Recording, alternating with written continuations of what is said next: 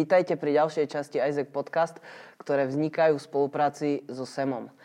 Dnešná téma sa bude volať Nemusíš byť slávny a vždy produktívny, aby si niečo znamenal.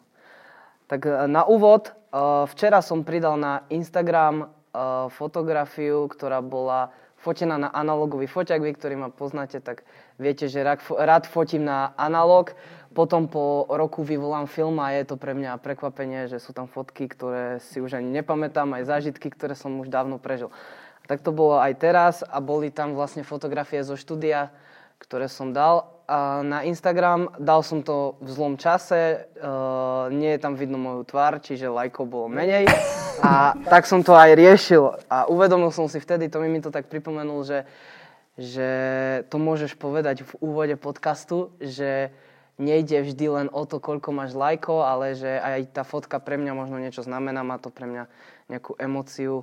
A presne je, to o tom, že nemusí to byť niečo super a neurčuje to ani tvoju hodnotu, že máš tam menej lajkov, tak si niečo spravil zle.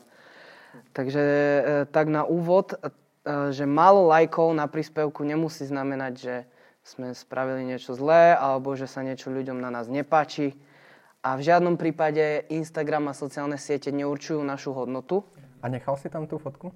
Mm, áno, nechal som ju tam, nezmazal som ju. Aj menej lajkov. Áno. Takže nemusíme mať ani nad tisíc alebo 10 tisíc sledovateľov, ale No, keď stále... chceš mať swipe up, tak áno. Áno, určite. Ale to takisto neurčuje našu hodnotu a nič sa tým nezmení. Pravda, na to máš indických botov. Alebo ešte určité skryté ťahy, ktoré neprezradzam. A, tak si tak povedzme možno na úvod, že prečo by sme sa s Instagramom nemali porovnávať, alebo ako tam, aký problém tam môže vzniknúť, ak si to všímame príspevky a možno aj nejakých ľudí, ktorí sú úspešní a my si myslíme, že úspešní nie sme. Že je to také nebezpečenstvo. Podľa mňa celkovo dnešná doba strašne sa nám snaží povedať, že úspešný si, keď zarábaš strašne veľa peňazí a máš pekné drahé auta a ďalšie nejaké veci. A pritom to je podľa mňa strašná hlúposť. Mm. A v podstate to je celá taká tá filozofia Instagramu, však koľko ľudí zdieľa, keď je smutných, keď sa im nedarí a takto. Akože OK, sú účty, ktoré sú na to robené, ale, ale tak celkovo priemerný človek, že radšej sa zdieľaš s niečím, čo, čo ti vyšlo, čo sa ti podarilo s úspechom, ako to, že uh, ja neviem, sa ti niečo nepodarilo v živote, vieš. Presne potom tie Instagramy vyzerajú tak, že ten človek má iba super dni a iba produktívne dni, iba dni, kedy sa nezastaví a v kuse niečo robí a proste aj tie niektorí repery, že one day with me a má tam proste toľko aktivít a na druhý deň sedí doma na zadku a nerobí nič, hej, ale pre ten Instagram a pre to všetko to urobí. Čo si myslíte o nás? Sme slávni? Nie. Podľa mňa. Sme možno známejší, ale slavný isto ne. Jasné.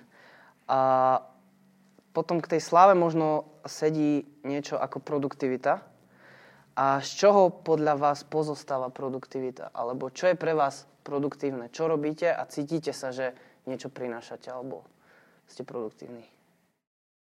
O, u mňa to je presne ten moment, ktorý si uvedomím až večer, keď večer úplne rozbitý, rozsekaný spadnem do postele a poviem si, oh, to bol deň oh, to bol deň. že proste, yes, niečo som spravil a proste večer som reálne unavený. A už je jedno, že či som písal diplomovku, alebo som riešil niečo ohľadom Isaac Records, alebo čokoľvek, proste niečo, čomu ja pripisujem hodnotu.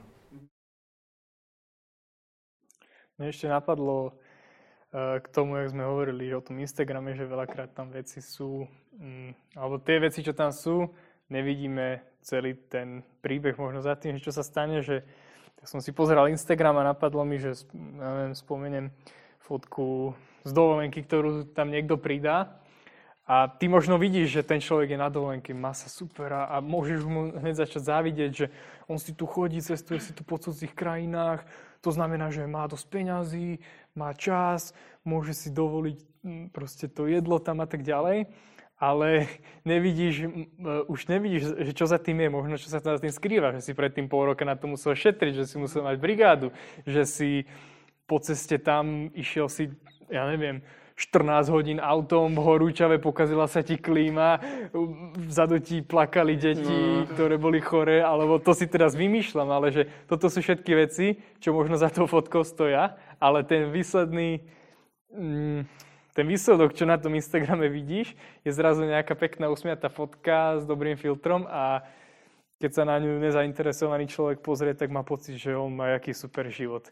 Pretože na ten Instagram často zdieľame len tie svoje highlighty, len to, čo je super a potom to tak vyzerá a ľudia môžu mať milnú predstavu, že celý náš život je takýto.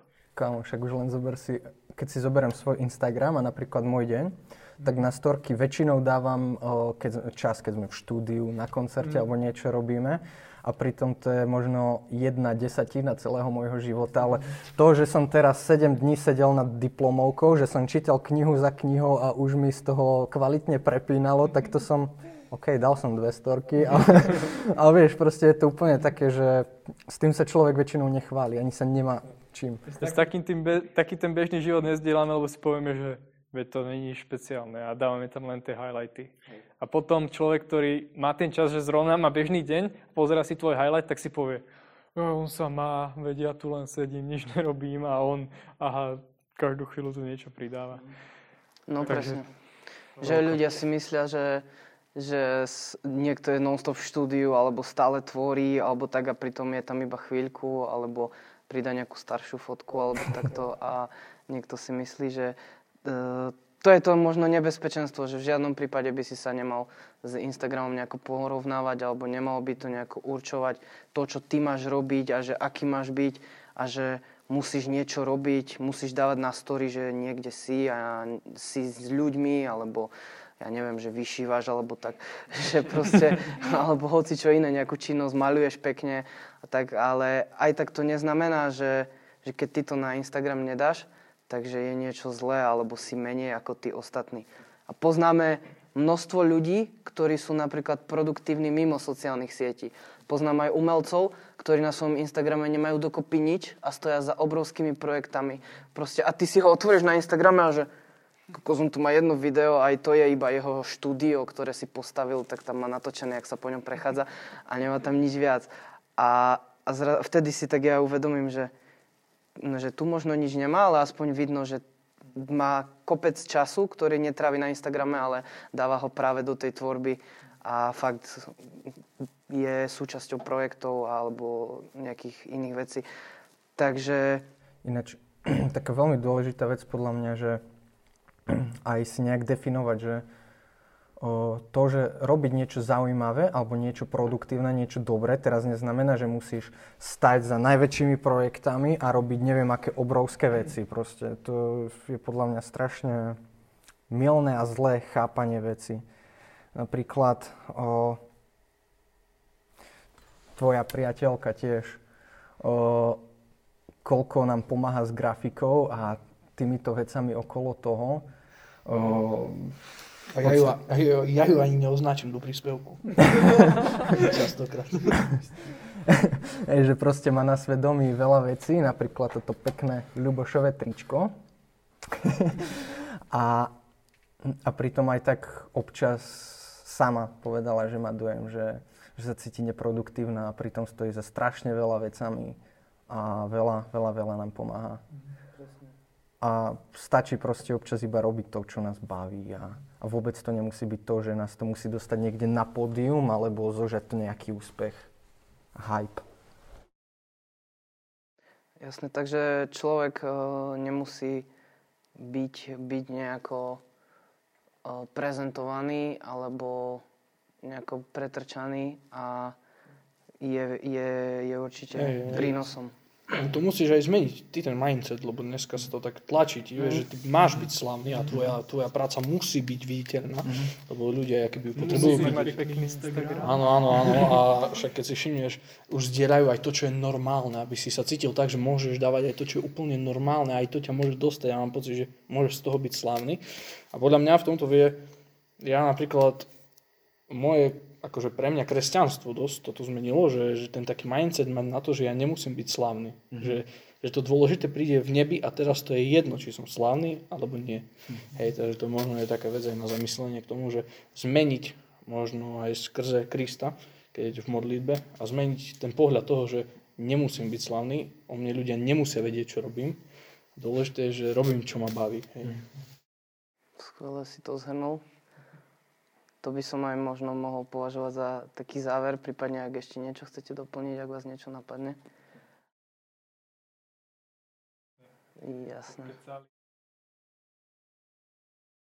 Tak vám ďakujem a chcem aj vám ostatným odporučiť presne tieto, zdôraznite to Ľubošové slova, že sláva príde až potom v nebi a budeme uh, beda tým, ktorí, alebo nie beda, ale tí, ktorí dostali už svoju odmenu tu na zemi, tak v nebi si to možno nemusia už až tak uh, užiť, alebo nebudú, nebudú až tak uh, oslávení, keď boli oslávení tu na zemi.